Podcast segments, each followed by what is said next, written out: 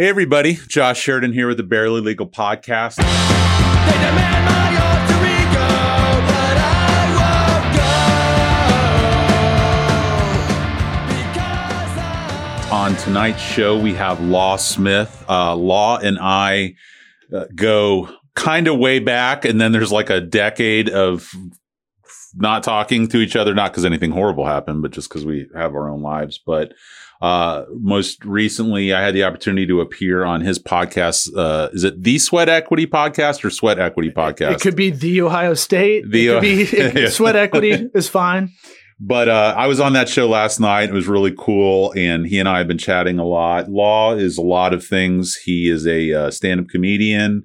Uh, he works locally, uh, doing a lot of marketing and advertising for different clients. Um, he's been involved with a lot of different promotions, different live venues, and things like that locally. Um, and now he's got this podcast that's going on. I first met him. I, I was trying to put a date on when they got married. It was before I had kids, so it had to be like 2012, 2013, thereabouts. Your cousin. yeah, so the listeners know. yeah. Oh, that, fuck them. This is this is for me. Yeah, Uh, yeah. my cousin. So so Your cousin was my college like um, duplex mate, right. um, and we became really good uh, BFFs. And took her to the uh, went to Auburn and took her to the last game, which is the Iron Bowl, as my date. Which is like that's like in a weird way, kind of a big deal when you think that kind of tradition's out the window. Yeah, um, but love her uh, forever since we we start we became friends and um, went to her wedding. I think it was like 2011. It was September. I remember it was Sounds hot. right. That's all I can remember. But I remember you hot South Carolina. I remember you being funny and and living in Tampa, and she wanted to get us to meet each other. And I think I just moved back, so Are you from Tampa originally? yeah, yeah, yeah. How did you How did you end up at Auburn? um, I couldn't get into UF, so Oh, is that what it is? is that, the, so I graduated. is that like Diet UF or something? my, my whole family went to UF. My dad, if you want to Google Larry Smith, uh, running back, he was like badass running back there. Whole family went there.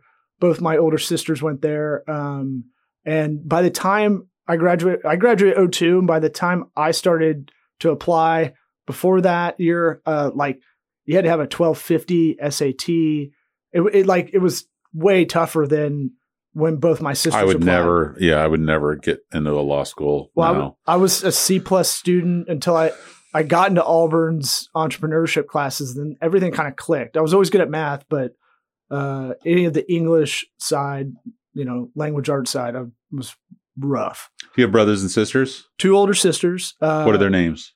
Ansley and Anderson. Okay, how much older? Uh, ten and six years older. So one's like my age and one's a little bit older. I'm Yeah. 45. Yeah, yeah. Yeah, So I was an oops baby. Yeah, an oops baby. yeah. Um, tell me about your parents. What was their professions? What did they do? What's their story? Uh, dad played professional football. Um, Who do you? Now you mentioned UF, but where did he go from there? He was uh 1969 draft drafted eighth overall. OJ was one. He was Oh, eight wow. to the Rams, the LA Rams. Um, uh, third running back, I think, in that draft, and then played there for five years. Went to the Washington Redskins for a year, all banged up. Uh, he was a, when he was in college, he was a Playboy All American. Um, and I like there's a picture of him with OJ.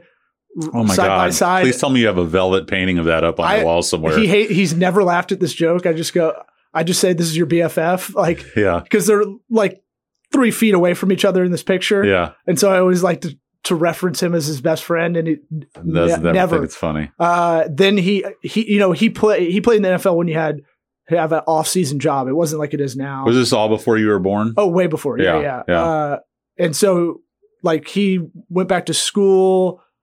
And this is Vietnam times too. So, like, I think one time, one off season he was doing boot camp in Tigerland. Uh, another, I think he started doing um, his MBA in the off season. Got that, and then uh, went to Stetson Law School. Was a uh, real estate, commercial real estate attorney for. Is he still with us? Yeah, yeah, yeah. Okay, how's he doing? He's doing great.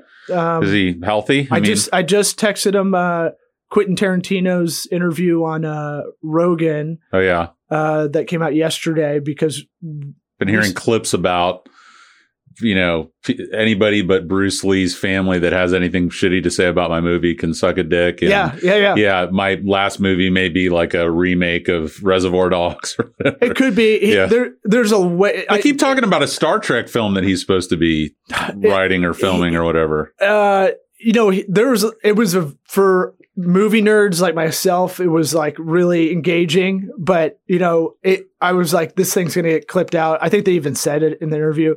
But I saw Once Upon a Time in Hollywood with my dad.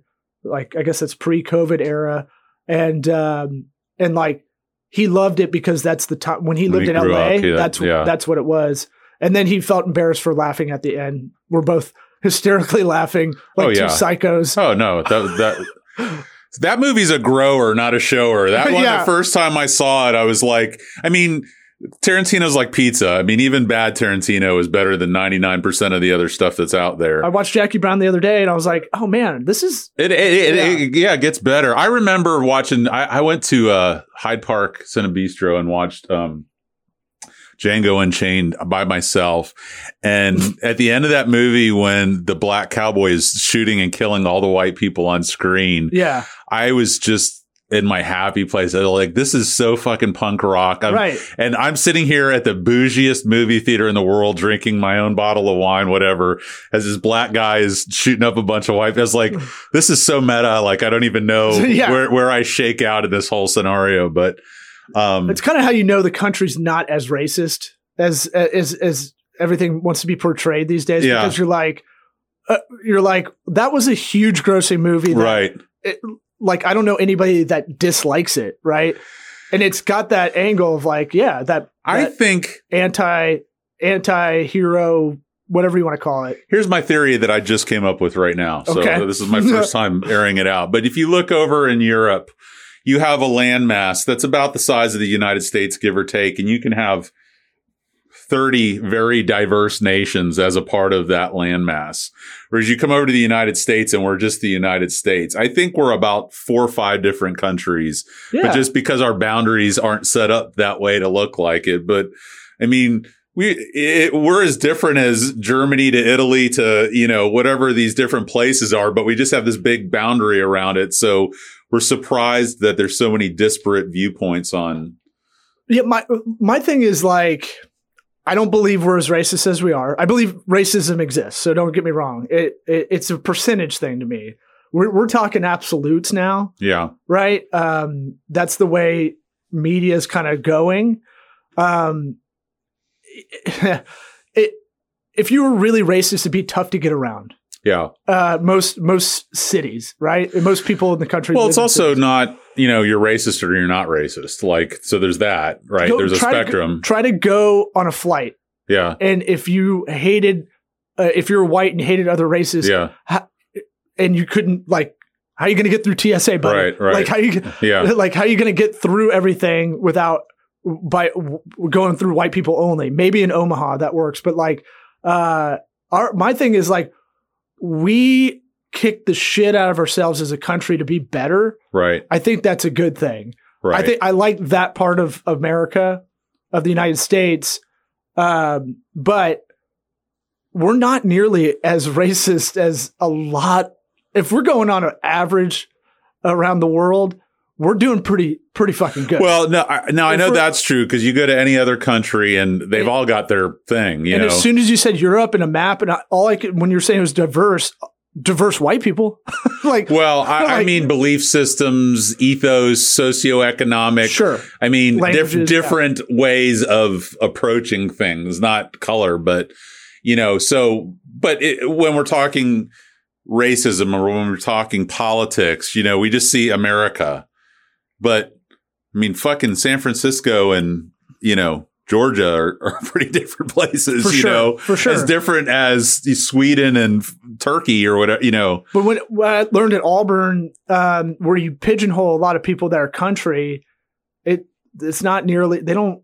Most people are kind of like, do what you want to do. no, yeah, no, it's true. It's and maybe true. maybe that's my biasy. Maybe that's No. the route I went. But doing stand up uh, since I've been like 21, doing it a lot, like you get it. You get almost like market research of most of the country, right? It's a social experiment for Right, sure. I right. mean, different audiences, different for sure. I mean, you know, I've been a student of it, not in the way that you have, but you know, second only to music, comedy is like one of my passions. You know, I followed it and I've, you know, spent a lot of time listening to the black comedians talk about what it's like to be a black comedian. You've got the clean comedians. You've Sure. got the people who just will never make it, but will be the hero of all the other comedians. And, yeah. you know, the old Catskill scene, the Jewish New York's. I mean, there's all these different worlds. And so, no, They- it's very they're, much they're a, molded by the audiences they're talking Oh, to. for sure, Yeah, they- a river runs through it. You're a rock with Right. running water, and that, that's turning you into who you become.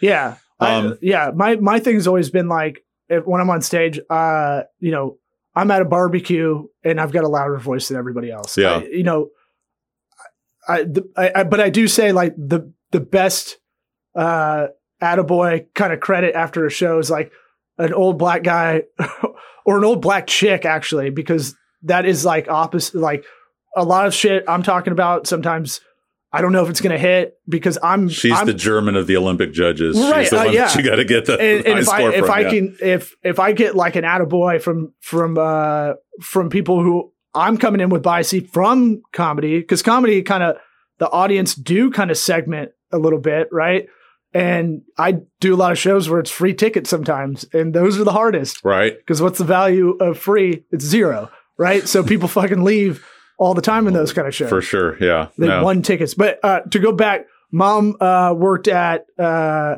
at my elementary school uh, in town, which was rough because every What elementary school was it? St. Mary's Okay. Episcopal Day School, Okay. Okay. Smeds, go Saints. Yeah, I can't send my kids there; it's too expensive now. right. But, yeah. Yeah. Uh, um, but you know, she worked there. I think maybe for a bit of the discount, for right. when they were able to Game to the do that. system. That that makes perfect sense. Yeah, but it, it backfires like because every teacher would come walk by. She was in the administration. Yeah. It's every day is a parent teacher like, Your son's so funny, and it's like, what do you do? Yeah. That would that would be her reply. Yeah. but she doesn't. She just now realized I got kind of the wit, silver tongue ish kind of thing from her side. So I was going to ask where that came from.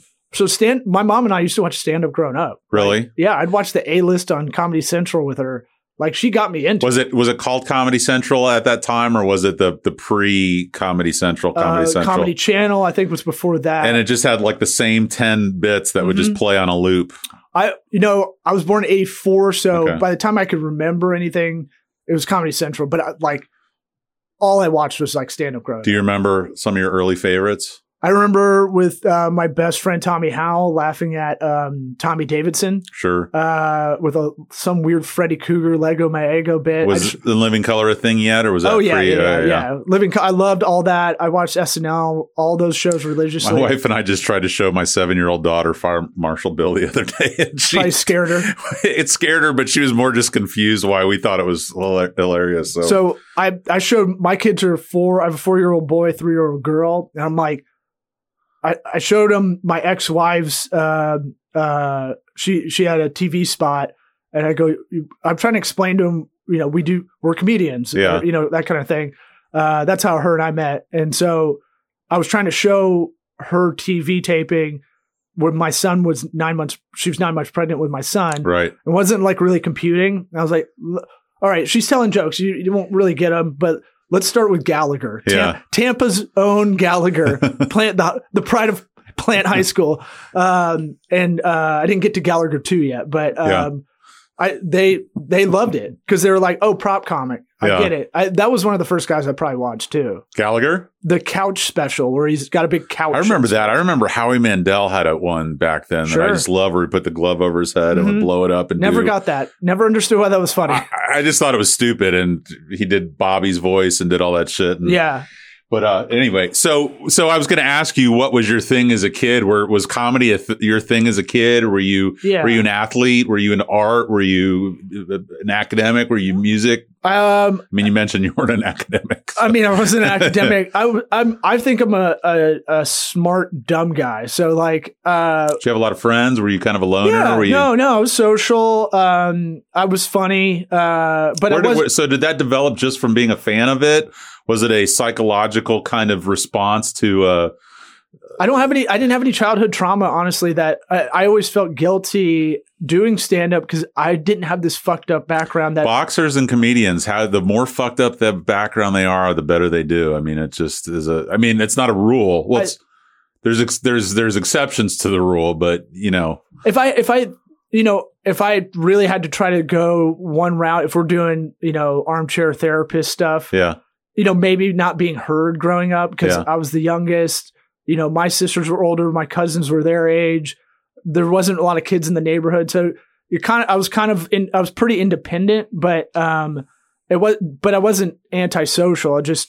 It was just like I guess I'm gonna figure out fun stuff on my own. right. But right. I, I absorbed a lot of pop culture, a lot of a lot of stand up, but a lot of just other comedic shows. Like I was watching The Simpsons way too young, that kind of stuff. Now I got my kids on it, which I love. I'm like giddy. Oh, right, that they're yeah. into it. They Yeah. choose to watch it. I- Bob's Burgers is the one I'm always getting my kids to watch. And Yeah. then my wife comes downstairs like, I don't know about that. And I was They, like, they like the ukulele in the beginning. they don't get that it's a rape joke, babe. That doesn't compute. Yeah.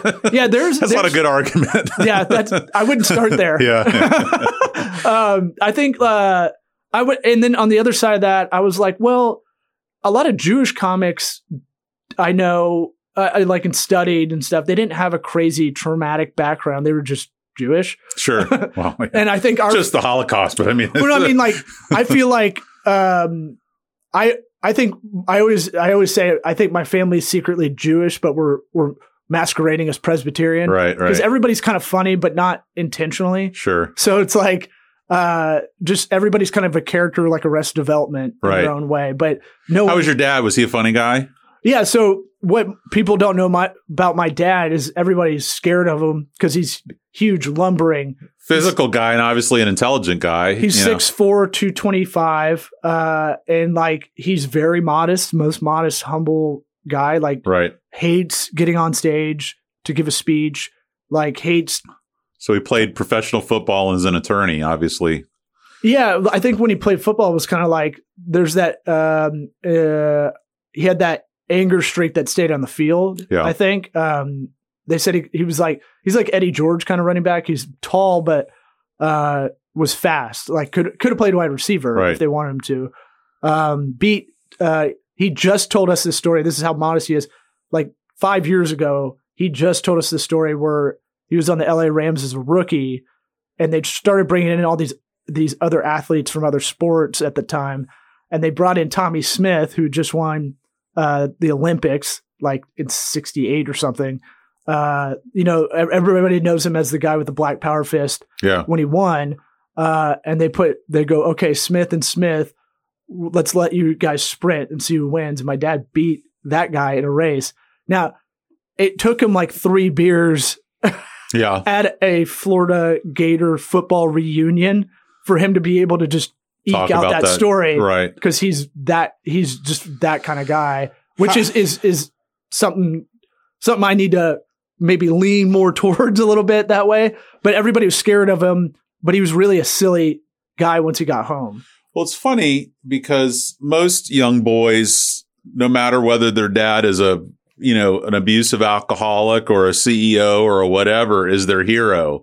But in your case, your dad is actually a fucking superhero. Was So- that you know that's kind of interesting, you know, to reflect upon. Around here, it, it, he was like he's like a legend to a lot of people. Um, you know, growing up playing football. So when I played football in high school, coach Did Dom- you feel like you had to be? Well, Dominick Ciao pulled me in, in in his office. Was like, "Do you feel like you have this pressure on you?" Yeah. He did. He did uh, correct something for me that actually changed a lot of my life. Where he's like, "You're scared to fail on the field," and then it dovetailed in this uh, kind of talk about like, "Hey, I had Lou Piniella's son. I coached him. I think he had. He, I don't know what he said more or less, but it was like maybe he was worried about being in his dad's shadow kind of thing around here."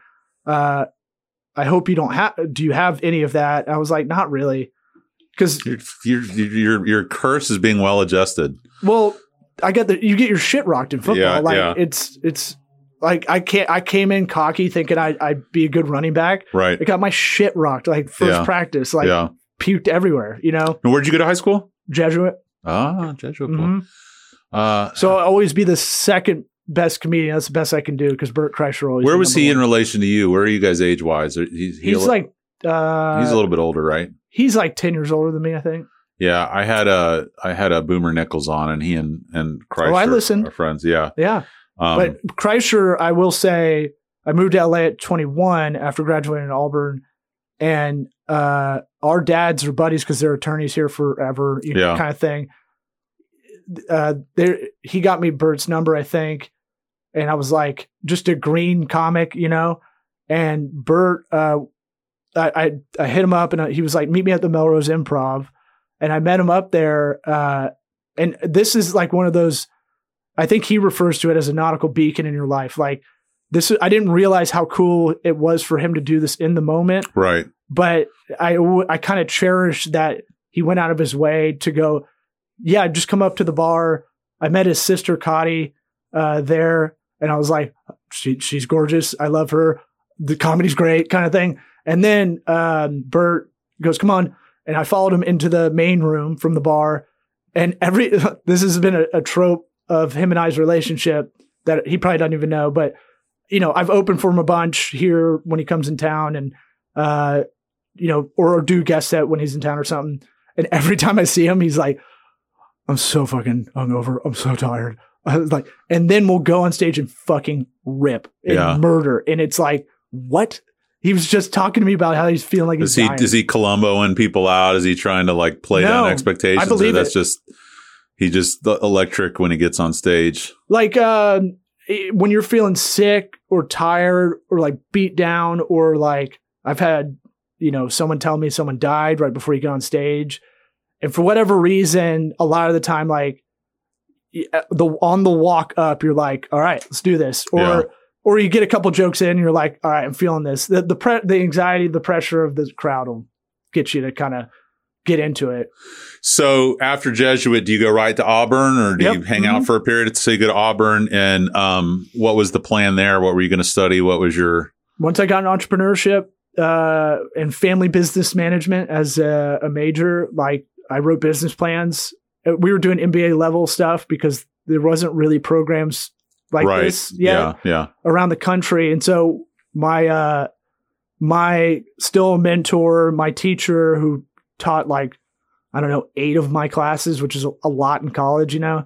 Um, he would just go. He'd come in. He'd be like, he does like big level consulting, and then he he just taught for fun, and then he would just assign us to go write business plans, and so writing business plans was like the best prep for any of uh, the business professional life I have because I, I have this weird blade kind of thing like you've got. Like, um, I I have this professional career that I'm really good at what I do on the uh, you know business advisory, marketing consultant, whatever you want, strat- strategist side.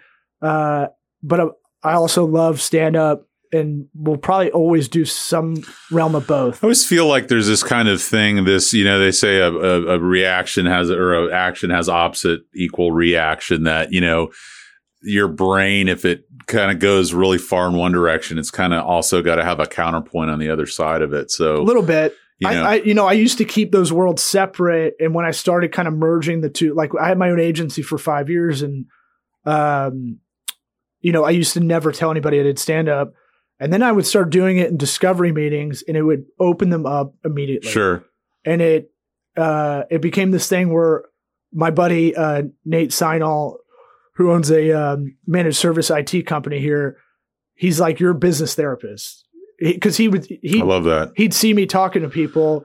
You're like Bobby Axelrod's um, uh, lady. Uh, do you watch Billions? Uh, I Uh, did. no, I, I, I, but that's my biggest thing now is I want an on-staff therapist that just talks to all the staff and fucking works out their shit, so I don't have to. Well, I mean, you know, business is psychology, really. Uh, if you really break it Oh, down. it's that. Yeah, and my dad, he used to have all these books that he would always talk to me about when I was way too young to know what he was talking about. But there's this one called Hidden Persuaders. hmm Do- Dag Hammarskjöld wrote, and it was about it's kind of like Outliers or one, one of these Malcolm Gladwell books, but it talks about why grocery stores are set up the way that they are. Oh, I love and, that. Yeah. You know, just all that kind of stuff that that Consumer behavior metrics. yeah. Sure, and, and just the subtle communication that isn't just what's written on a package. The you know, uh, Katie's and my cousin, they they're graphic artists, and one of them does a lot of contract work for people who write books. And you know, if you write a book on finances, you want it to be purple, or if you want a this on that, or whatever. It's just all these other things besides just what it says, what it's communicating. You know, we were talking yesterday on your podcast about the sabermetrics of running a business. Uh, Mhm. you know, I just think there's it, it's so titillating all these other things that you can kind of get into looking at that no one even considers. Yeah, oh, I look. Uh, that could be a, a three-hour podcast if you want to talk about that. Right. But that is, I, I, um, it's a, you're finding a crease, right? Um, you you got to find these advantages in business, and it's kind of like someone explained uh, a roof leak to me, and why it, it's hard. It's harder than you think to to uh, patch a roof leak, and I was Right. like, why? And it was like, well, you can patch it up. Water's going to keep finding its way. So like business kind of acts the same way. It just is like the math is there, right? Yeah. It's very math logic based.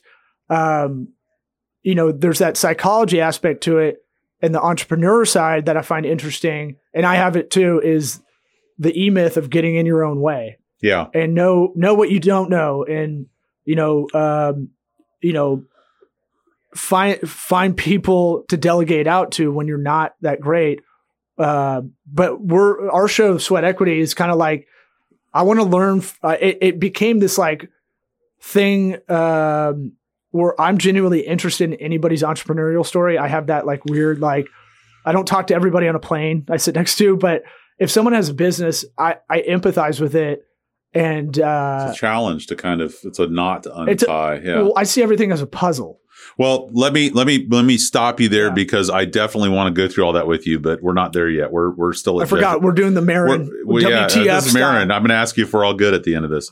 um, so you're at Jesuit. You can't get into UF, um, Auburn. So tell me about your time at Auburn. I mean, th- that's a different world from Tampa. Yeah, people thought I was. Uh, I remember I, we were making fun of my buddy from Cincinnati and calling him a Yankee or something, and then I like you know piled on to that, and everybody like whoop, turned around and was like, "You're fucking Yankee." I was like, "What?" I was like, "Technically, I'm Yeah, more southern than y'all." yeah. If you look on a map, that It's like that Madden- kind of statement. It's like Madden football. You run out the end zone and you come out the other side. You go south Yeah. enough and you're northerner yeah. again. and that kind of statement made me even more of a dork that's not from the south. Right. Um, Did you go up there with anybody or were you completely on your own? I had some I had some buddies. that- Okay. uh, but you know, it was it was I didn't and I also didn't want to stay I knew if I went to a Florida school, I'd be doing that thing where you go back a lot of weekends and I was just like I went to UCF, so I completely understand what you're talking for about. I mean Yeah. for better or worse, well, no, but I understand what you're talking about. you yeah. know, um and and people did that there. They went back to Birmingham or Atlanta Yeah. or whatever. Uh but uh you know, I I had a great experience. I I got I was in a fraternity. I I know that's not cool these days. Hey, they got kicked off like a couple years ago for cocaine. right? So that's well, that's that- that's super kind of re- retro. Yeah, yeah.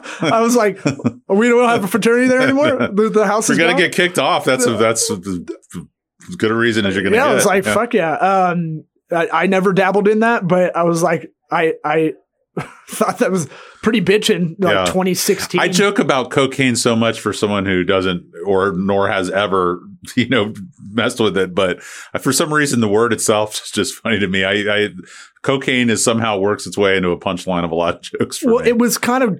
I, I feel like it was not as popular, you know, the last like whatever, you know, the last ten years. So it's a good kind of punchline bring back. yeah, yeah. I don't know why. I don't know why I find it funny. There's a who's the comedian? Oh God, you know who this guy is. This, one, this room has magical quality that I always bring, bring it up on the show. And it, it erases your ability to recall anything. But um, Maybe it's because it's blackout in here. well, that could be it. Yeah, but uh, I remember this comedian called somebody a coke straw, and I just laughed about it forever. And like I've called my kids that, I've called my Coke wife straw. that. I just think it's the funniest insult in the world. That's that's pretty in any event, so well, one of the things with college that I see, or at least I recall, is it's your first opportunity to kind of reinvent yourself or how you see yourself or who you are, especially if you go to a new town. Like they don't know who law is, so Yeah. who's law going to be? You know, Yeah, I I never I don't know if I ever put it in that context. I think I was just like uh just kind of wanted to party and I was definitely worried.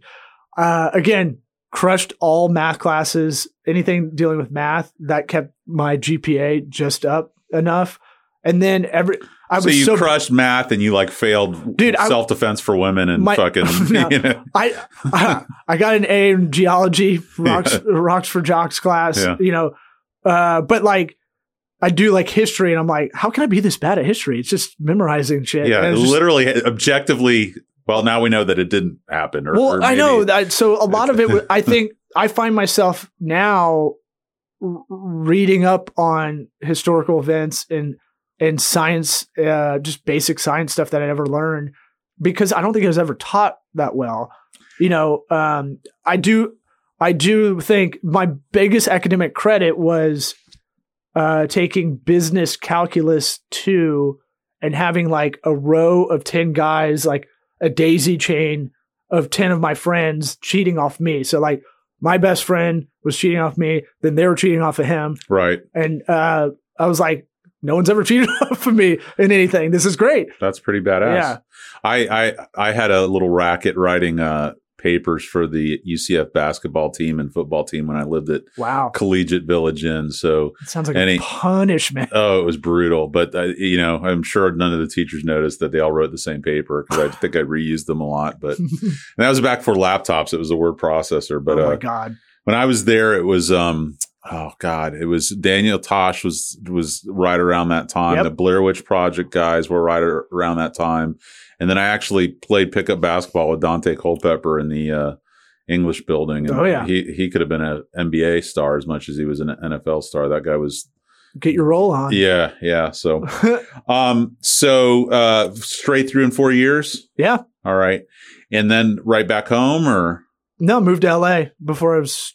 Uh, I wanted to do it. My birthday just happened, so my June, late June birthday. I wanted to move to LA before I was twenty. when did you start doing stand up? Like when did you first take the stage? was 19, came back here for the summer in Tampa. So before you went to Auburn, or Uh, right at the beginning. in the middle of it, just so were you doing it all throughout college? uh, sparingly. Like I knew I wanted to do it. Uh, there's, uh, I know a lot of people think it's a comedy haven of Auburn, Alabama, oh, but for sure. Yeah. not a lot of comedy LA, going on. New York, and Auburn. Not a lot of stand-up. Yeah, yeah, yeah. So like I used to drive to Atlanta and do an open mic, which it sounds insane to me now, but when you're so thirsty to to do it, like I used to get three guys in my car and I'd we're driving to Atlanta and I'm going to do the open mic if y'all want to come and they would drink the whole way and back. I just love those stories. I mean, that that brings me back to the early days of the Maron podcast when he had, you know, like Louis C.K. on the first time and Louis would talk about he like lived in an apartment with like six people and he would just write people's phone numbers on the wall and Mhm. like Mhm. he'd spill fucking ramen noodles on the floor and it would just be there for four years and he'd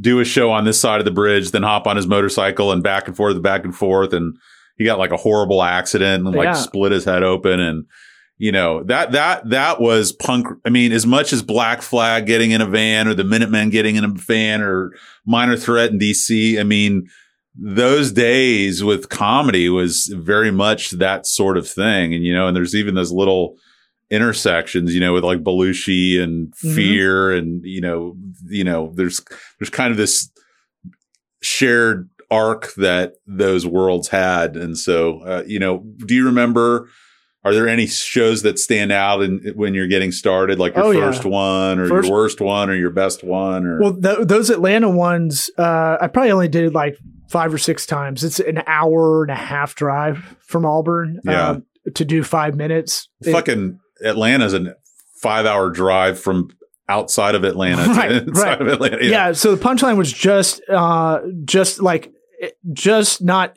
It was like to drive from Auburn to there. It was like a right outside Atlanta, like right when you get into Atlanta. So it wasn't too bad. I didn't have to get in the city. I don't know if the punchline's still around anymore, but Uh, one time I, I got Was to, that a diverse club or was it a black club or was it? uh, you know, I can't remember. It was, you know, it was, it's always an off night. Yeah. So there's, it's not packed by any means. Um, but Ron White came to do a set and I think he had lived there at the time and I got to bring him up.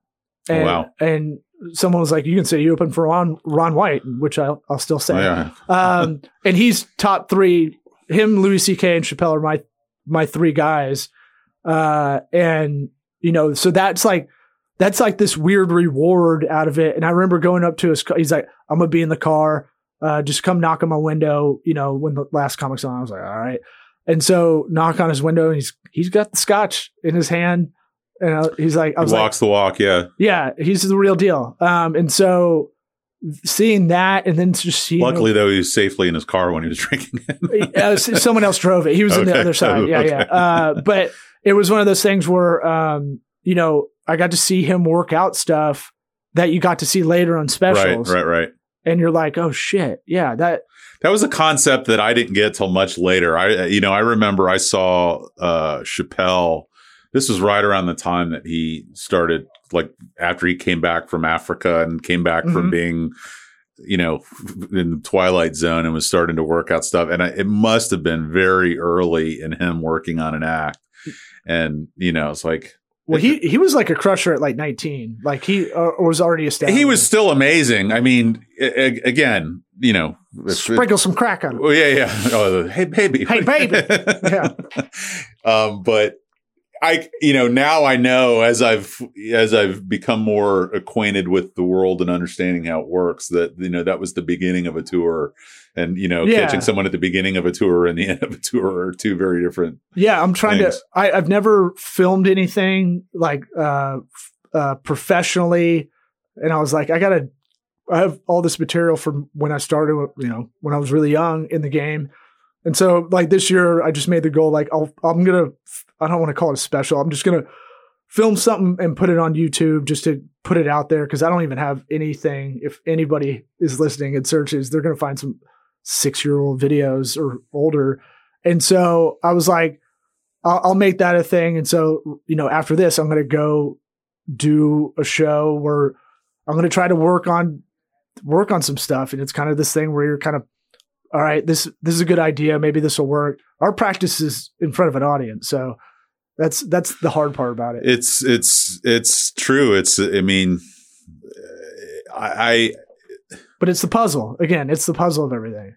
It is, and it's funny because it's one of the hardest things to do emotionally, and it attracts the most emotionally, like, you know, um, sensitive people to it, you know, and it's like, I'm going to take someone who's just barely hanging on by a th- th- thread Right. and put them in the most stressful fucking, you know, anxiety ridden Oh. situation that they can possibly be in. And let's see how that this turns out. Yeah. And so it's no surprise that drugs are rampant throughout that world, that suicide is rampant throughout that world, that you've got Louis C.K. beating off in front of folks and all these other, you know, weird little things Yeah. that come up.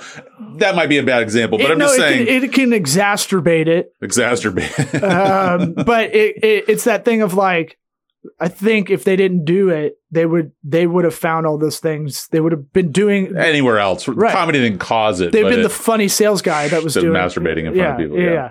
Shout out to Uncle Larry. Um, uh, not Uncle Gary, Uncle Larry. Sorry, Katie. right. um, in any event, so uh, you start So- that in Auburn, and then you go to L.A. So, did you move in with somebody? Did you? I mean, yeah, uh, best friend. you like getting off the bus with a girl from Guns N' Roses, just kind of walking Yeah, up and yeah. down the street looking for. I got a job as a grunt at a mutual fund company that my best friend that I was living with, uh, Brendan T. Gleason. Mm. Um, you may know him. Uh, yeah, Yeah, yeah. Um, so he was he him and I did stand up for the first time. We both bet each other to do it. And so back in the day at the Tampa Improv, when, so this is when I'm 19, took about seven or eight Jaeger bombs at Yeah. Adobe Gila's, uh-huh. which was the uh, cantina bar that was adjacent to the club. They used to do an open mic that was once a month, and we were so dumb we invited all our friends to go. Uh, so it was packed. It was Right. 300 people Right. first time we did it right, and you know 150 of them are our friends sure, um and and a lot of friends of ours told us later we came to see you bomb, which is funny too. Uh, so they used to rank everybody. Uh, I think he came in first and I came in second. Um, and that you catch the bug from there, you know. Yeah. Um, and you're so chasing that high. I mean, it's it's the best. It, Yeah. When it's going well, it's the best thing ever. When it's going horribly, it's the worst thing ever. does it does the high diminish the more you get it, or is it always great? Um, it changes. I think it's like, um, you know, like you get better and you go, you know, you can do some stuff. You can do some material that you know is going to get a laugh, but it's not growing you. Yeah. Uh, you know, as a comic, you can like a lot of uh, So black. there's crowd work. There's easy jokes. There's I, you I love crowd work. I love riffing, Mhm. but I don't do stock crowd work. yeah. So I, I got good at that skill after a while, but uh, I used to go up with nothing for like four years and Right. just see if, how far can I get without having to do a joke I've already written. Well, that's I was just watching. Uh, as Rory Scovel does like yeah, he's you know, he's amazing. Completely. I got him weed one time. Oh, did you? Yeah. Awesome. yeah, I mean, just completely blind going up there and doing an act, and Yeah. then the, just completely off basis. But everybody's been going nuts about this new Bo Burnham. Oh, he's great. one. He's he's amazing. I watched it, and I could, I, I, I don't know if I didn't get deep enough into it, but I, it, it wasn't sinking its hooks into me. But maybe I got to try it again. But I in any event, it, do- it it doesn't work for everybody, own, yeah, right? You know, like um, he's he's an amazing talent. He was he's like the real YouTuber guy that crossed over as a good stand up.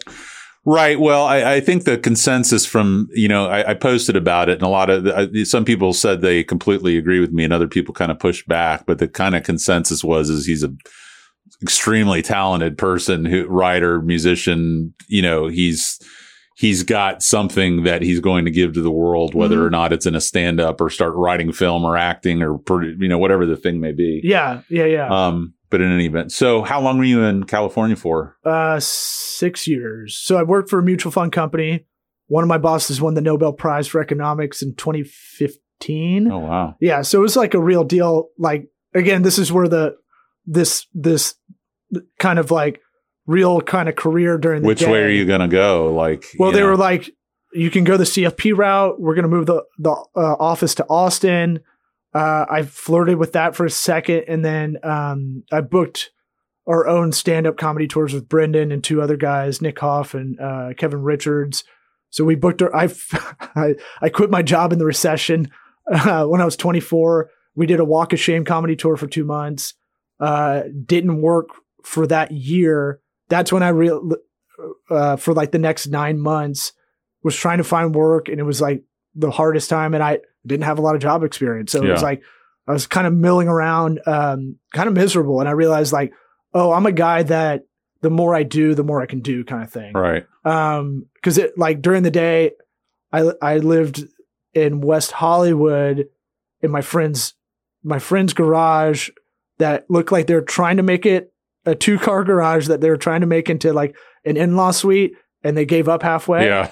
and i go i'll take that Yeah. I'll, I'll live in there it's got carpet and ac Depending on which I don't give a direction you look, you're either in a garage or a bedroom. well, I was Yeah. like, there, there's three girls in the main house, and they're like, "Great, you can be security." I was like, "Cool." Uh, like worst ca- worst part of, of it was I had to like go into the house to take a shower. I was like, I don't care. But then I realized the I, the devil makes work for idle hands kind of thing. Where Yeah. like I'm going to the gym for like two hours, and it's me, Eric Roberts, and Johnny Knoxville, and we're the only ones in this an amazing huge gym. Yeah. and it's so weird because I saw him like every day for probably three Have months. you ever heard the abortion Twins song, Eric Roberts? So it's a local band, the Abortion Twins. They wrote a song called Eric Roberts, and there's a video on YouTube of Eric Roberts listening to the song that they wrote, these guys locally. I'll have to send you that. it's so funny. I what's weird is I we knew like I know both of those guys, and but I bet if I saw them now, they'd be like, "Who are you?" Hmm. Best Uh, of the best, man. That was a great, great fucking film. I- I'm a Dark Knight fan, so when I saw them there in you that, go, I was yeah, like, yeah, "Ooh." ooh. Um, big time. Um, but yeah, and he'd wear like flip flops and like weird Zubaz kind of fucking sweatpants with a Roberts, with a tank top. His and life like, just didn't work out. Whatever, bro. Yeah. no judgment.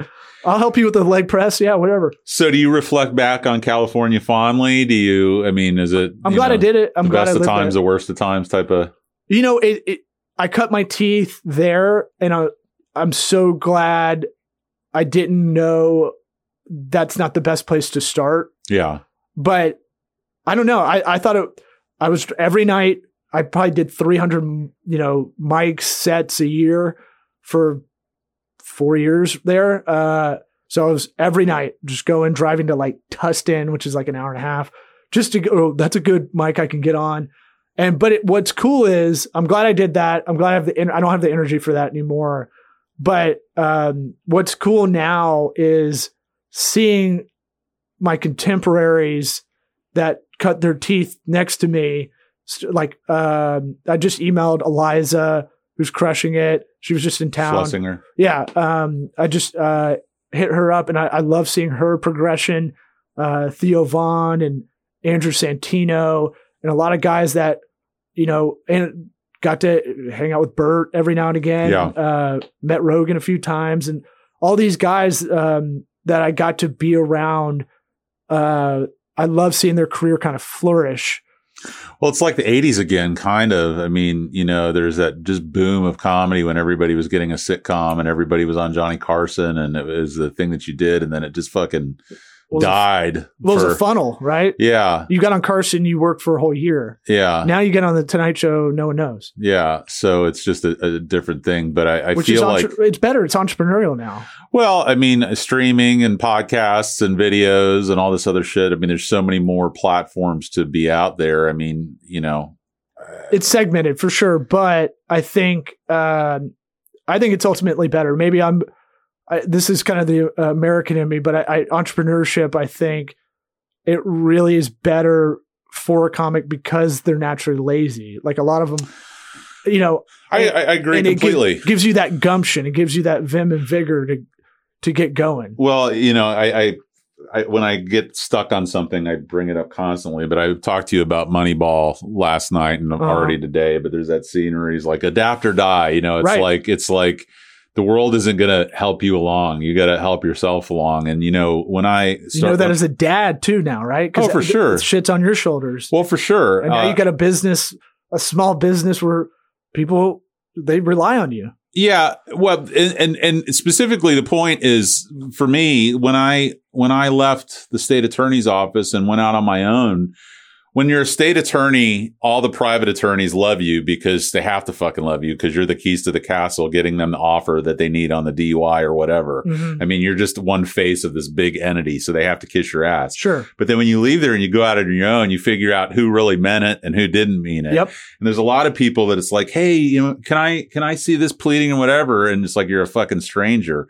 And then there's other people who say, how about we do this? Let's go get lunch and then I'll bring you back to the office and I'll I'll give you back then it was a floppy disk or whatever and it's got all my pleadings on it and all this other stuff. And I was like, I want to be that guy. And people, you know, still to this day is like, yeah, but your competition is like, if if I lose because I gave this guy one of my pleadings, or if I lose because I showed someone a phone number to get into a judge or whatever, then I'm I shouldn't be winning anyway. Right. And on a much smaller level, and I say this with no ego, but since I started doing the podcast, there's been other people who, you know, want to do podcasts. I was like, fucking, it- you know, I don't know, I don't know much, but you're welcome to to come and look at the computer and look at the microphone and do whatever. And you know, here's the guy that uploads it to Spotify for me and put all this other stuff. And you know, I just want. I, you know, I, I want to, if I, if I'm going to succeed, it's going to be because I deserve it, not because I somehow like stiff armed everybody else in, in, in the area. So I'm I'm that kind of way too. Yeah. Uh, I can already tell we were we've just been texting back and forth like the last week or whatever. But you know, uh, it's that thing of like I can tell you're a connector. You want to be resourceful for people. I'm the same way. Like I it's like cool stuff happening. Well, like one of my favorite things is like I love helping friends get jobs. Like Yeah. if I can be, even if it's not someone I really know, but I know they're good at what they do. Like There's Use- a harmony there. use me There's on a- LinkedIn. I don't care. Yeah. Like I'll I'll vouch for you. What do you need? Like I've helped a lot of comics. I've been the referral or their uh, reference uh, for a lot of jobs that I was like, oh yeah, Matt's great. Matt Matt's a hard worker. Show you know he's lunch pail. Great kinda guy. bedside manner, really good with dealing with clients. I fucking I crush those. Yeah, yeah, those yeah, fake those yeah. fake references. I kill it. That's funny. Um, but it's like I I I know how big of a deal that is to when you're looking for work and you can't get it and you need it. And so I don't know. I I I always feel like um you can be you can be the shrewd businessman but also be generous. yeah. It's just picking and choosing that. And we kind of touched on it on sweat equity is like, I had to get better at kind of picking and choosing that, not chasing, trying to help someone that didn't really want to be helped. So like that scenario you gave, I, I want to ask like, how many people actually came over here? Because I, I started becoming a little bit like libertarian about it. Like, Mhm. yeah, yeah, come to my, come to my office. Here's the hours that are a little bit flexible. I'll show you. I'll help you get your podcast started. It's easy to show you for 20 minutes. Mm. And when they and when you get there, all I want you to do is record on your phone what we're doing, so I don't have to show it to you again. yeah, You know, I I got really uh, time time management that's sensitive. that's so huge. I, that's that's that's been this this year, this past month. Like as as this the the value of an hour. I posted not too long ago. You know, a hundred dollars is always going to be a hundred dollars, but an hour can be the rest of your life. You know, Mhm. you uh, there's been decisions. Acts, I mean, whether good or bad, you know, the kid who was drag racing down Bayshore and killed the mother and the baby Yeah. inside of an hour. yeah, that hour changed his life forever. And an hour can change your life in a positive way. You're now, you know, you, go home a different way from work and you see a restaurant you never see before and you go in and you meet a girl that you wouldn't have met otherwise. And, you know, all this within the course of an hour. that's But- serendipity kind of well, stuff. sure, but my point is, is that that we give away so much of our time, and not only do we give away so much of our time, but the money that we spend, we don't realize that we're that the, those things cost more than money. They cost our time to acquire them, to maintain them, and all this other stuff. So I've really been trying to have a paradigm shift and see my time as my equity more than financial whatever, because that's you know Well, I mean, I learned a lot of time management from attorneys as my clients and really thinking about, really studying that bit, the business model. And the reason there's six minute billable uh, kind of time chunks Mhm.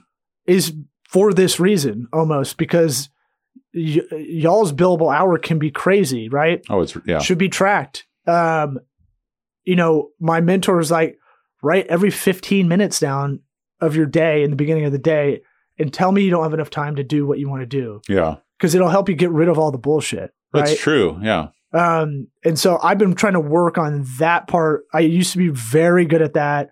Uh, and now I'm trying to get back to kind of going like, I want to focus on these five things. Number one being my kids, uh, and make sure when I'm with them, uh, I got them half the week that I'm not trying to think of work. right. Right. Um, So use that other half of your time to kind of shoehorn everything in. Well, it, being divorced dad uh, is kind of a blessing in disguise. And one, I, I try to, I, I'm an aggressive optimist. So it's kind of like, uh, part of me, uh, I hate not having them every night and being able to see them. Uh, one thing we do do since the separation was whatever parent's not there, FaceTime's in. So they may call any minute now. But, um, so I, that's always been great. So I've seen them every, every day in some form or another. Right. Um, and then, you know, I go, okay, well, I don't, it sucks. I don't have them every night and can't, you know, read them a story every night.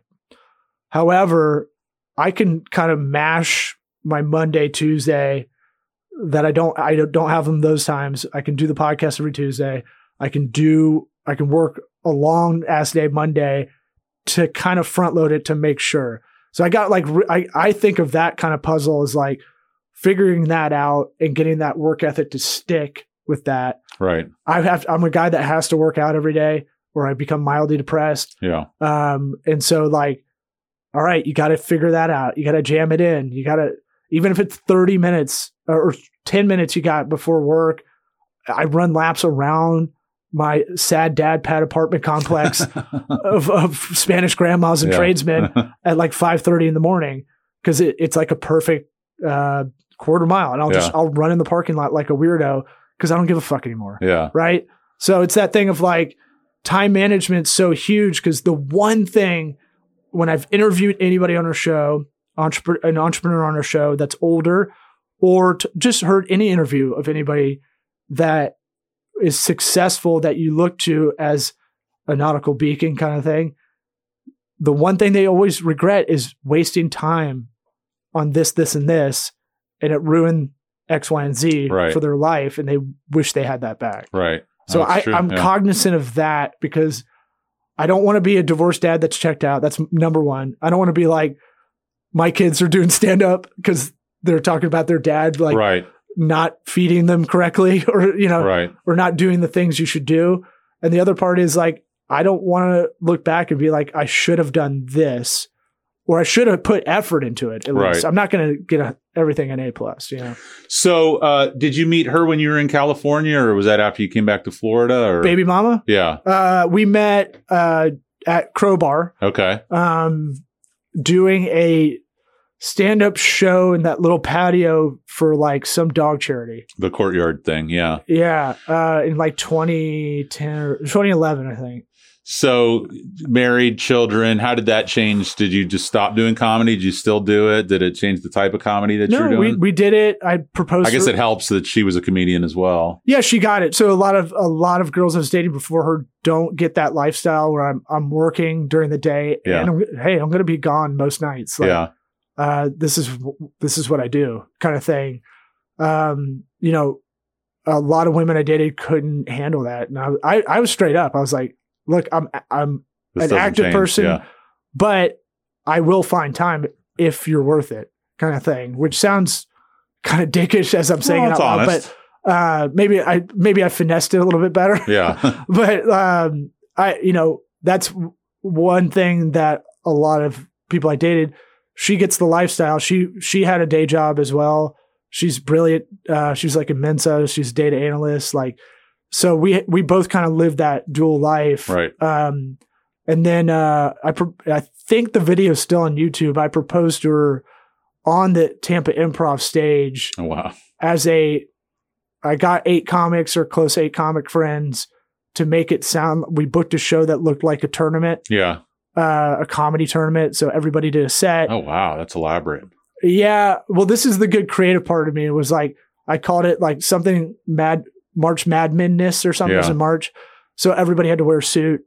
Uh, and beautiful. the thing, the best thing about it is I had eight comics involved in this thing, and then none of them spilled the beans. yeah. That's Whi- pretty impressive. Which is insane because they're all they're all gossipies. Yeah. Yeah. Gossip, alcoholic. Yeah. yeah, they're all, it's all like the girls and Heather's. They're all talking shit all the Right. time, and so uh, that, regardless of us getting divorced, that's still one of the coolest things in my life. Where the day of, I texted as many friends as I could. I go, "Hey, this is what's going. On. I'm going to propose on stage. We're going to do this round where we're improving right. uh, stuff out of a bucket or something."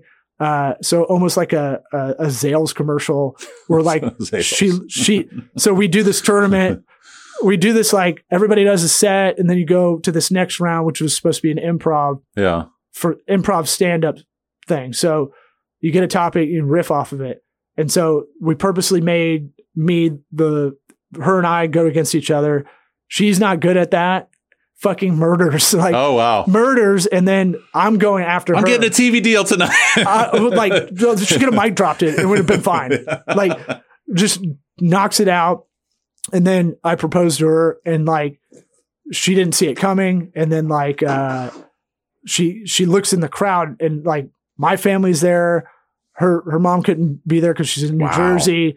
Uh but like a bunch of our friends are there. We went to the bricks right after, like a hundred friends of ours. oh, wow. Yeah. So it's one of those like cool, like Yeah. I can't believe that Shit, actually Jesus. worked. Yeah. Um, but yeah, it was as uh, it's it, and I remember her watching the video like that night, like giddy and like just Knock that out of the yeah, park. yeah. Well, I feel like the weddings for the chick that that's their thing, The right? proposals for the Propo- guy. Yeah. proposal, Yeah.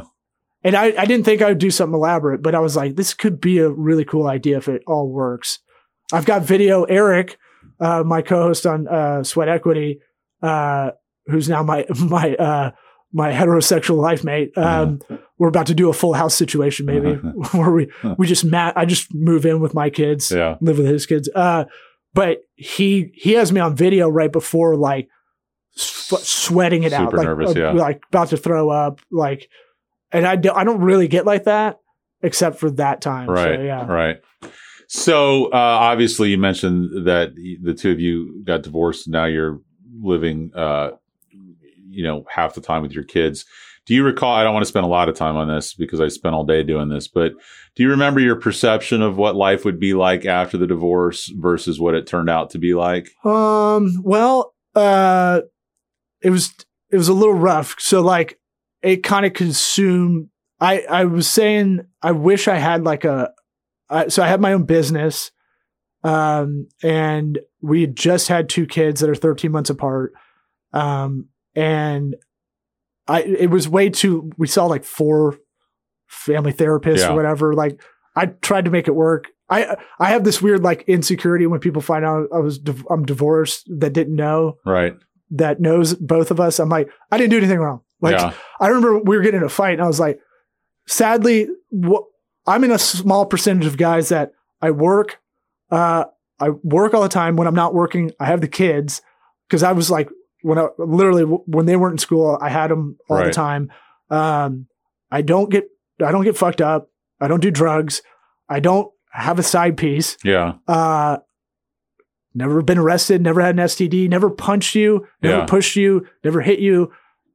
Uh, like, Those are the tough ones. well, I was like, sadly, I'm in a really rarefied air of guys in Right. this country. I remember arguing this, and like later, I was like, I was yelling this at one point. I was like, this would be kind of funny if I saw this as a, in a scene in a, in a Yeah. Will Ferrell yelling it. Like an, a life audit. Yeah, Uh, but well, it got to that point, kind of thing. Right. Um, so I was like, I had my own kind of uh, digital agency slash business advisory, and I was always like, I wish I had something, some kind of company where it was tangible, where I was working with my hands all day, because that would get my mind off of Right. that. But it just it consumed all my thoughts. I thought I was fucking up left and right.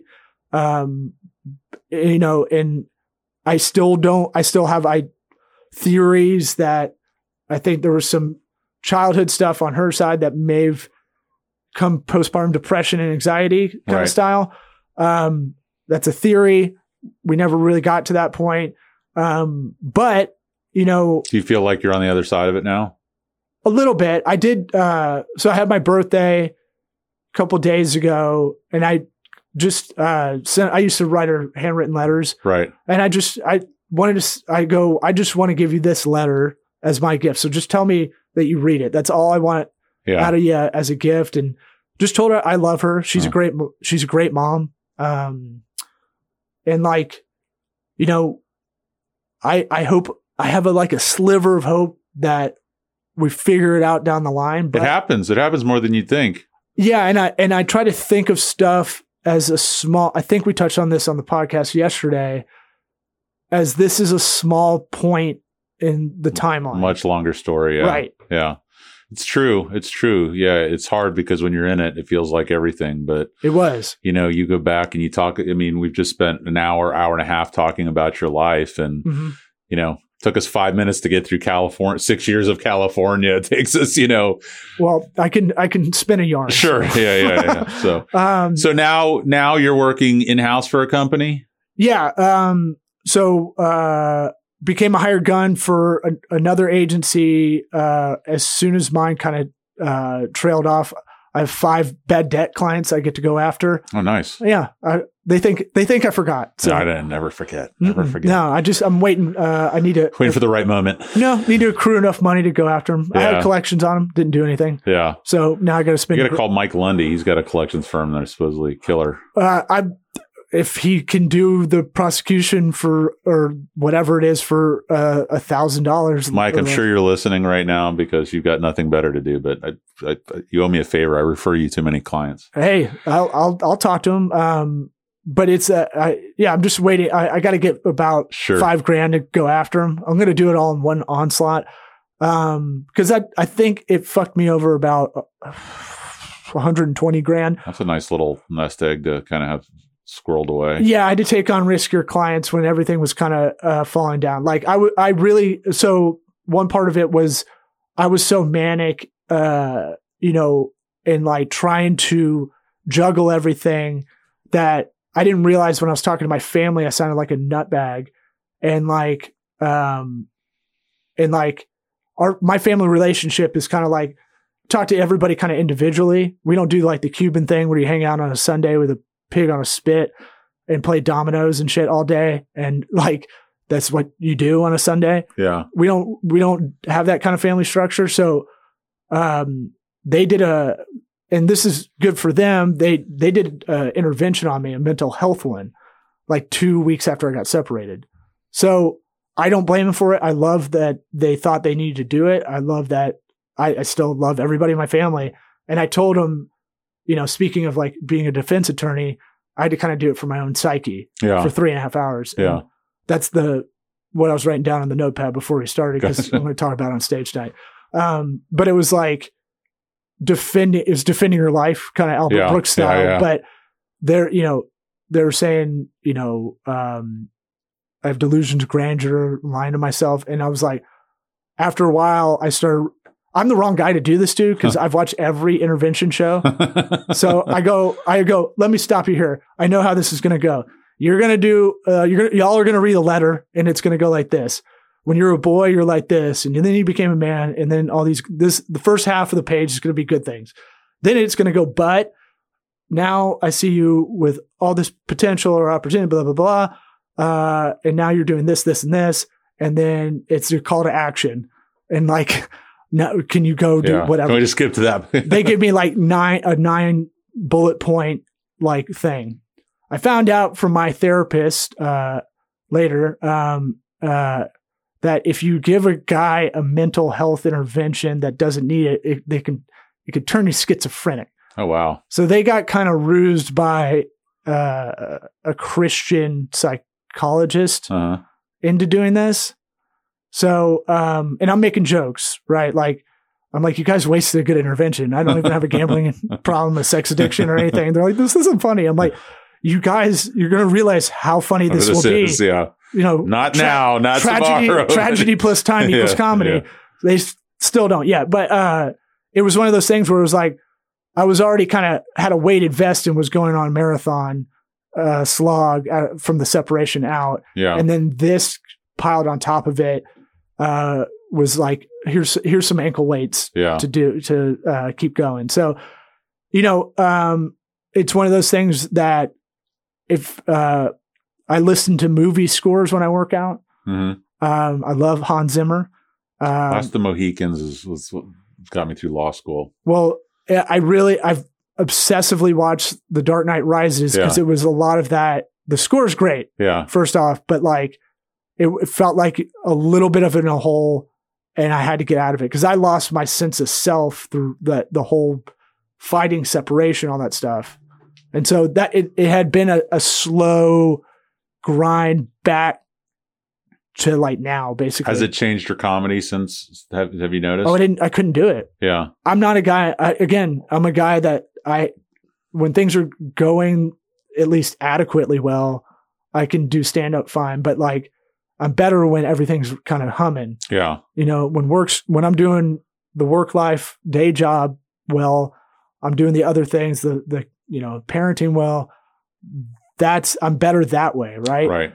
um, when a lot of comics when they're they're depressed because I was definitely depressed, um, th- they get funnier somehow. Yeah. I I don't have that. No, I, I get that. I, I, I t- that, with me, I'm able to conquer the world when my relationship is good with my wife. When you know she's upset with me or whatever, I kind of collapse in on myself and can't really function. So I completely understand that. Yeah, so a lot of it's been like a me working on going. I'm never going back to that. Yeah, I'm never I'm never losing that sense of self. that's hard though because that can make you gun shy to kind of go out and be you. It made way. me it you know again I it's kind of a blessing in disguise. It it made me really internalize Mhm.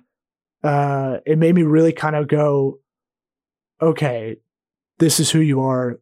It's not what she was telling you when she was mad, and maybe not even really telling you what she really thinks, because who knows? Uh, Mm-hmm. right. It, it, a lot of a lot of arguing, a lot of calling out is projection. You know Yeah. that something you hate about yourself, and 100 so I was letting people tell me what I am, and I was believing it. Because when you look at your spouse, where you're like, she knows me better than I know myself. Right. And I really did. She did until, you know, until a certain point. But I did, I couldn't understand that. And so a lot of that is going, okay, this, this, I'll never go mentally worse than that. Yeah. So kind of in a good way, like no one, no one can really like, I talk about it on stage. Yeah. way, I, well, on stage, I'm like, um, no heckler's ever gonna fuck with me. Like Yeah. I've heard it all. Like yeah. uh, I did this hot mess show in December where you had to eat like four million Scoville scale wings, and I'm a total puss. Yeah. But I did it because when they asked me to do it, I got like the shiver, like, oh, Yeah. that makes me nervous. You had to do stand up before you ate these wings, and then you had to do stand up after. And then, like, I took one bite and was like, fuck, I'm out. and I could barely talk. Like, I Yeah. was fucked, uh, fucked up. Uh, and the whole crowd's calling me pussy in unison. yeah. and I'm like, everyone's like, God, that was brutal. I was like, it's not shit, dude. I've had people follow me outside Right. to Right. fight. Like, Yeah. that I'm if I, I just played up being a heel. I flicked them off and was like, yeah. uh, and then I would just yelled because I couldn't talk for four of the five minutes. So it's just like, yeah, yeah, real cool. Uh, stand up's not hard enough, but let's let's make this uh, let's make stand up extra hard by making sure you can't talk, Yeah. kind of thing. And that's all I could like muster out. Right. And then I f- was like, fuck all y'all. you love pain. You love watching this. This is like your kink. It's like a car accident. I mean, a lot of people go to watch people fail or go to watch people, you know. No, and I knew that, but I was like, I, I, I had a night, I had a strategy kind of before because I was like, I don't think I'm going to be able to get through this. Right. So I'm going to play a heel Well. But, but yeah, I, I think of it, and we talked about this on, on uh, we're going to reference the podcast for 40 times, but the episode you were on yesterday on sweat equity was, you know, entrepreneurship is always kind of calibrating yourself. Um, you, It's you- a vector. You're, you're never at a place of, you know, you can never get comfortable. As soon as you get comfortable, you're behind. You know, you've got to be looking at the next thing or changing how you do things because what works. You know, when I when I left the state attorney's office, everybody did direct mail. That was the thing that like. You know, and then everybody had websites, and then everybody had social media, now you know, uh, now you- videos, and well, now you got to do it all. Integrated marketing. you got to do all of it and figure out the next thing. But I, you know, I always joke. Those know, are tactics, though. You need to integrated marketing. You, you need to have your brand first, your strategy, then your, your brand. Then, like, I can. I'll run through it real quick, just just because I love this stuff. What do you want to do this year? All right, let's make it smart goals. Is it revenue? Okay, what's that revenue number? Put it on the board on the right side of your whiteboard. Go all the way to the left. We're here. How do we get to there? Right. Okay. It could be hiring. I want to hire two more attorneys. Okay. We're here. How do we get to there? All right. So you have your goals, your benchmarks. Let's make some, uh, let's make some quarterly benchmarks along the way. Okay. If we're making this much revenue, we're on our way. Okay. Now what's your brand? Who are you? What, what, where do you exist in a niche? Right. For y'all, you're what they would, what a lot of branders in the, in the law firm game would call a boutique law firm. Mhm. And that's fine. You're never going to compete with Morgan and Morgan right. you're going to be on on really customer face client facing side, right? Because you really give a shit. So it comes out of you. The for anybody that's listening, when you have to figure out your brand, eh, that internalizing thing I was just talking about, that will come through in your brand if you're if you own it Right. in your business. So I always tell clients, you need to go in the woods, take some shrooms, and figure out, Figure out who, who you are, are, yeah. because Want to walk That's gonna- that's going to push through. right. I want to know all the good things. You're a connector. You're a resourceful guy. I would play that up. What does that mean? That means, hey, maybe uh, you do the Jordan Harbinger thing where you take 10 minutes a day at 10 a.m. and you text five people on the, uh, that you roll down, you scroll on your text messages to the people you haven't texted the least in the last time and just text them and say, how you doing?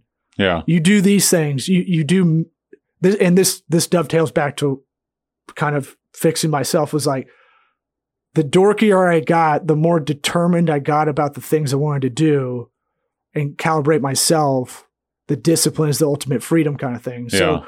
for for marketing for y'all all right what do you love about family law? What do you hate about it? Okay. What do you know what do you need to do to exist in the market? How many people know you exist? Now we're getting to the marketing part. Okay. Well you've got opinions. How can we be efficiently getting those angles down and putting out content? Blogs are going to be your number one thing believe it or not you could be one of the few boutique law firms that actually writes them it Yeah. doesn't have a marketing Doesn't have do it. someone else write articles on Kim Kardashian. I all day long. I couldn't get my my uh, attorney clients to. I go, you dictate all the time. Yeah. You have ideas. yeah. Just do it when you're in the car. Just Right. get efficient with that. Any of those weird 20 minute spurts you got where you're like, I got an idea for an angle. I was like, send me the audio file. I'll put it in otter.ai. We'll transcribe it. We'll make it a blog post. Now let's take that angle and maybe we'll, we'll record a video ad. The angle is the hard part. The opinion, the real life opinion you have about the industry you're in. That's the hard part. Now I want to take that, split into a bunch of mediums. Maybe we'll record you on video doing it. Maybe you'll have a podcast that you take time to clip that out. Uh, you know, there's, uh, I hope my colleagues are listening to all this. yeah. And then, but direct, gold. but, but relationship marketing Yeah. for a lot of professional services businesses is number one, right? So part of that is being proactive and, and, and, and catching up with people Mm. or my mentor sends a he sends about eight handwritten happy birthday cards post Oh, dated fucking thank you letters Snail- are brilliant. no no happy birthday I know, but I'm just saying. I, I had Yeah. a goal this year to send 50 out. yeah. Every time I sent a thank you card, handwritten thank you card, I got booked again as a comic. Yeah. I was like, why did I stop doing that? Because I Yeah. got in my own way. Yeah. Because I thought I was nerdy. I want to be romantic. Right. Well, really, all I did was kick the shit out of myself that I didn't do it later. Right. And I know I should have. Yeah. But I thought about it eight times and didn't do it. Yeah. So stop thinking and do more, right? Right. That's probably you probably have the same thing I've got with that. Yeah. You see the thing on the ground, go pick it up. Right. Don't think about Don't it. think about times. it. Yeah. Yeah. Um, and so that integrated marketing part, we're online, offline, right? You need, you know, do people know y'all exist? Or are they even aware of you?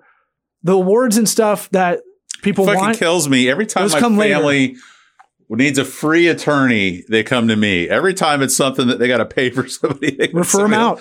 Like mother. Refer them out. Yeah. Say it's conflict of interest yeah. Yeah. because you're at that point now, Yeah. right?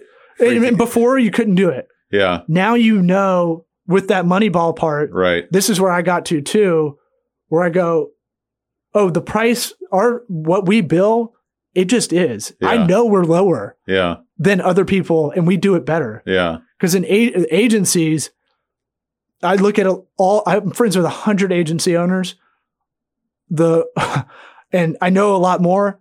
A lot of them are really good at business development. They never did the work. Yeah. And by the time you figure it out, you're fucked. Same same goes for a lot of people. They don't they don't call three attorneys. They call the person they know a lot of the time. Right. So for for uh, uh, uh, kind of where you're at, I'd say kind of a mature, smaller law firm. You really got into this to probably help people, right? For sure. Yeah. I mean, I, That- that that's the What's the juice, right? What's the thing you love? the juice is you know i've got this case right now where uh, it's a it's a kid who his wife or the mother of his child met a woman and they got married and they're trying to terminate his parental rights and have the new woman adopt his child and and this kid's a mechanic and you know doesn't have a pot to piss and all this other stuff.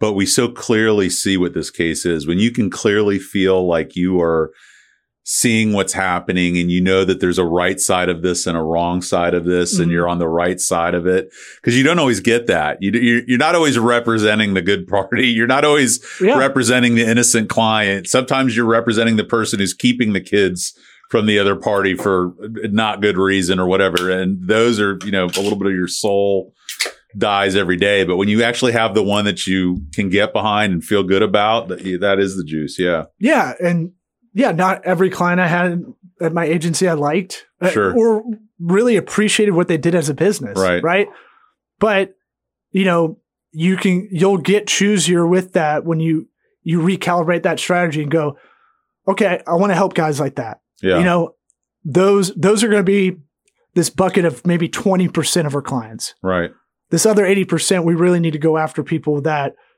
you know are going to keep the lights on, keep it profitable. The profit margin is just it's a percentage. It just is. So we have to get there. you have to be healthy to help the people who need it. You Exactly. know, that's a big thing with, uh, you know, I've I did always, way too much of that. Way Oh too- yeah, you give away I your free time and all this stuff, yeah. and you can't fucking. You're three months late on this bill. You're two months late on this bill. It's like I want to help people, but I can't fucking pay my bill. So you gotta, So you become resourceful. yeah, right? I would be like, okay, I can't help you. I started being able to go, if you really need help, uh, listen to this podcast I did. The the podcast we did became this little knowledge base. Yeah. I go, if you really, really need help, this is all I can do for you right now. But I tell you what, if you listen to these three things I'm going to send you, uh, we'll we'll talk while I'm driving the car. Right. So like I mentored a friend, uh, or not a friend, but uh, she had an app idea, and I was like, okay, this year I'm only going to dedicate like four things I'm going to kind of volunteer my time to, because uh, another thing is when you spread yourself Too to help everybody, you can't help anybody. Sure. And so I go, here's how it's going to go. I'm I'm down to help you, but it's going to be like 20 minute scrum style meetings, you know, once a week. Uh, while, probably while I'm eating lunch at my desk, but I'm happy to do it. Yeah. And she she met me every time. Yeah. She just got funding for her app, and like couldn't be happier for her. That's awesome. Right? I'm not everything for her. I was just a little piece of that, uh, but I met her. I know where she's at. She didn't. She didn't have a lot of resources growing up, like bad family kind of stuff. But she had a good idea, and she had that like that that passion to do it. And I go, this is a very ambitious app, but I'll I'll help you. But it's a two way thing. It's not me going, here's here's everything. I'm just gonna tell you where to go. Yeah. You gotta. Yeah. And so like you figure out uh, that's why I became a psycho when I, we were talking about uh, anybody wanted to do a podcast. I go, come by my office. I'll show you how to do it. I've got 15 minutes to do it, Right. but I'm going to do it quick. So you better record it, and I'm not Yeah. going to repeat it again. And Yeah. it became like this. But that comes. Spiel. I've resting bitch face, Yeah. and so and also when you do it very like very uh, Asperger's-y, Yeah. people are like, They don't read it the right way. Christ, what Yeah. a dick! And mm, almost all of them wouldn't show up. Yeah. And I was like, I'll I'll do it. Put it on the calendar. Yeah. But so you realize like make it, it- it- there has to be a, con- a social contract with that part too, you know. That's true. Well, before we wrap up, you got to Went- no, no, no, into rant mode. no, no, no. Um, uh, we can do a whole other episode later on on all this stuff. Or, I'm down. I like Um, I like this. So you're going to be going on stage tonight. hmm Where are you going? Um, there is a booked open mic, Matt Fernandez. Oh yeah, the- one of the best writers in the country. Just I've known a lot of comics. If you go on Fat Hernandez on Twitter, yeah. I think he writes about seven to ten jokes a day on there. That's ridiculous. but he's a fu- he's I love that. I love that. I you know I had this idea of of writing like daily lawyer jokes or something on social media or daily divorce jokes, but I was worried that maybe that would not play well if you're treating well, divorce with too much levity. But I, I remember like uh, who's the guy that that dated Amy Schumer and he's like real kind of dark and it was always punchline driven comedy. Anthony Jeselnik. yeah, yeah, yeah. and I think it was I think it was uh Seth Meyers or who it was, but literally like they had to write like one joke a day or something like it was probably more than that. Hundred. mean, He had- whatever. But no, he I've, heard, I've heard him talk. yeah, he'd come in and just bang it out, bang it out, turn around and leave, and everybody else would be like just killing themselves, Right. agonizing over every joke. that's insane. I can't do it like yeah, that. But yeah, Matt Matt's been diligent, and he tells me he write he sits and writes ten a day Yeah. at least, at least. I bought means the book that that Jeselnik talks about that like literally like you break down a sentence structure, how you break down a joke structure. jokes are magic tricks. Yeah. So if you see it coming, it doesn't work. misdirection. But and it's funny because his delivery is a little bit stilted and and but I, I would still laugh because of how blue and how dark his you know Oh yeah, jokes about babies drowning in tubs. Sure. and, you know uh, Casey Anthony and all these different things. dude. To- Tosh was like just was like that. Yeah. Uh, I got to see my friend open for Larry the Cable Guy. My buddy I mentioned, Nick Hoff, he now opens for uh, Larry the Cable Guy, and I got to see uh, Dan Whitney's his Yeah. name, and super cool, chill. Like and he doesn't have that accent in real life. well, he's he from to- the he he's from this area. Yeah, my Um, wife met him back when she cheered for the Bucs. Yeah, he, he's cool. Couldn't have been cool. Like he came into Nick's green room while Nick and I were shooting the shit before the show. He's like, "Can I come in here?" And Nick's like, "Yeah, it's your Yeah, it's fucking, your fucking show. show, You yeah. can come in wherever you want." And it was just the three of us hanging out because he's like, and he was like doing the thing like the kid in Dazed and Confused, like hitting the bridge of his his nose. Like, God, there's just some drunk people that came to. I don't. I I barely know him, and they're in my. He's like, he's, and I was like, oh, he's bitching like we do, you know, like and then, so my buddy Nick's open for him. I'm uh, like off stage left, like behind the curtains and stuff, just watching in a folding chair from the side of the stage. And I got, uh, I, I saw him and I were talking. He's like, God, this this is all dog shit. This is all shitty. this is all terrible. And then I was like, oh fuck! I never realized he has to do like a thousand one-liners Yeah. to do an hour. Yeah. And I was like, God That's damn, hard. dude, that is rough. Really hard. Yeah. So when people talk shit about him, I'm like, You don't yeah, realize. he he's right. He's he writes them. He does like it's. I don't know. I it made me have appreciation for the one-liner stuff. Yeah. Law, thank you so much for coming on. It was a pleasure. I We're feel like we could, I know, I know. It's a it was a quick hour and a half, but um we you got can, a family to go to or something? I do. I do. Yeah. My my wife is probably she's packing cuz we're going to be going out of town next week. I remember sure- meeting your wife at that wedding too. Yeah. She's uh, very cool as well. She's pleasant. Yeah, she's I outkicked my coverage with her. So um thank you so much for coming on. I'm glad that we're getting to kind of uh trade paint these Yeah. days and you know be on each other's shows and hopefully I can come watch you perform and maybe we can grab a professional lunch and come back on and we can Absolutely. I think, you know, between comedy, mental health, business, work, all these things, we could go in a bunch of different directions. So, Uh, well, yeah, I like the cut of your jib. I think we're cut like from the, of same cloth. Yeah. You know? You- now, What if- okay, Simpsons episode. Do you do you do you remember that one? no. Oh, Mr. Burns, who's his partner with the glasses? Smithers? Yeah, Smithers. He goes, "Who's that goat who fell over there in the corner?" I like the cut of his jib, and it was like the devil had appeared in the corner, and Uh,